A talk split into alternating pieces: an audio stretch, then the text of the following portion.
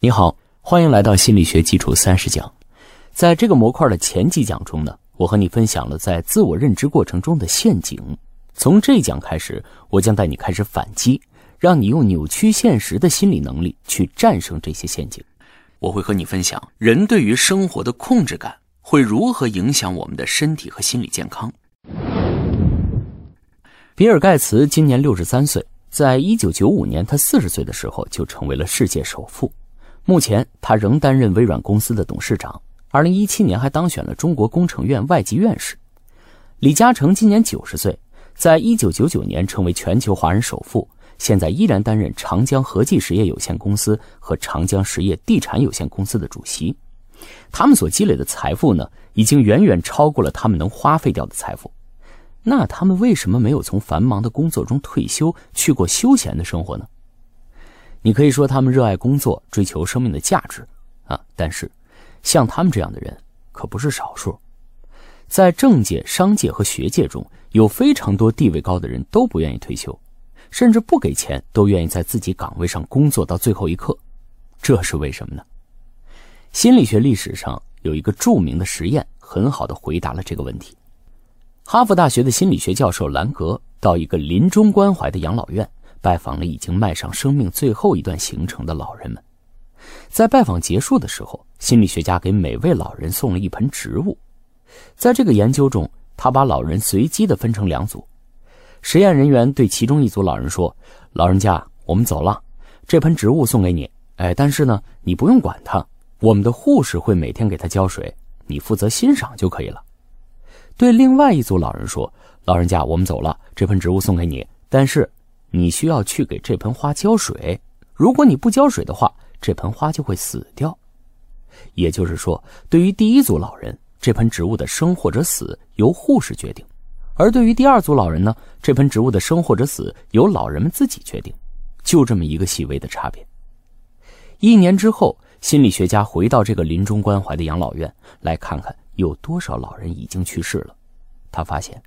那些由护士来浇水、照看植物的那组老人，他们的死亡率是百分之三十，和有没有送植物没有任何区别。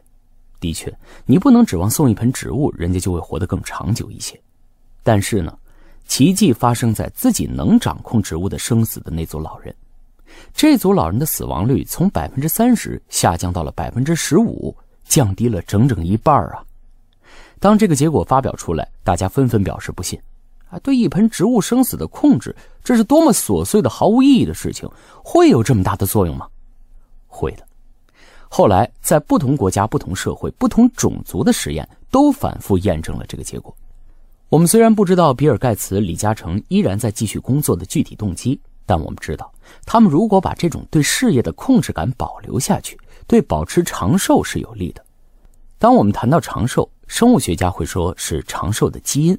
医生会说是医疗手段的进步，营养学家会说是饮食平衡、不吸烟、少喝酒等等。但是这些因素都不如控制感的作用强。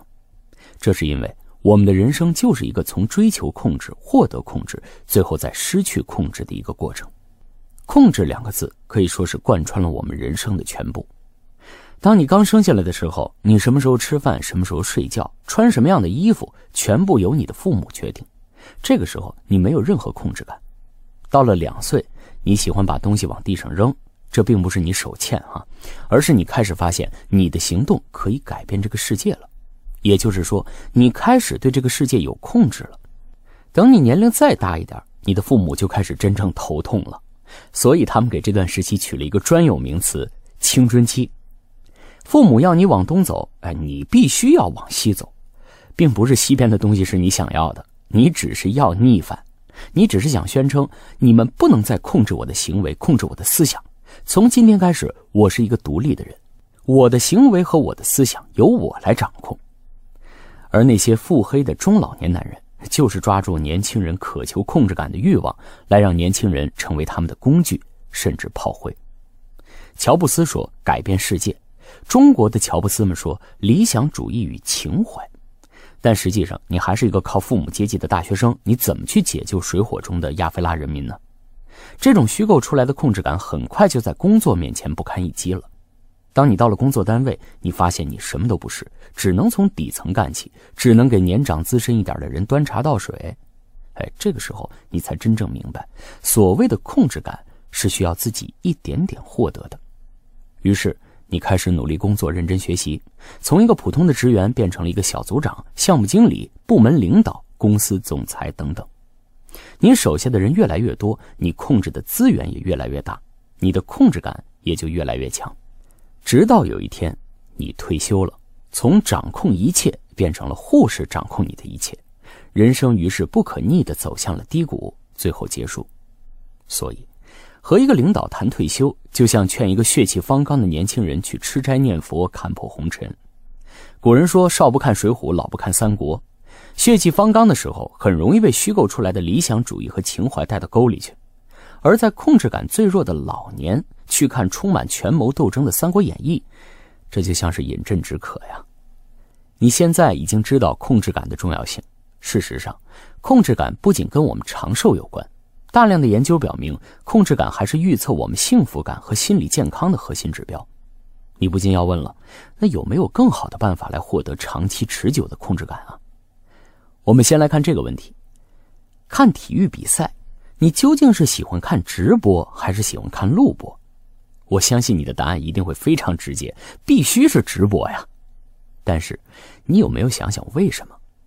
当你完全不知道比赛结果的时候，假设也没有任何人告诉你比赛的结果，那么这个时候其实直播和录播是完全一样的，对不对？可即使明白这一点，你还是喜欢看直播，为什么呢？道理非常简单，当你看录播的时候，虽然你不知道哪个队输哪个队赢，但是你知道比赛已经结束了，已经有了输赢了，这个时候你对胜负是没有任何控制感的。而当你看直播的时候呢，一切未定。你觉得你可以通过对着电视大喊大叫为自己心爱的球队加油？你觉得你的声音能够通过电视传到现场去，与现场的观众一起用加油去改变胜负？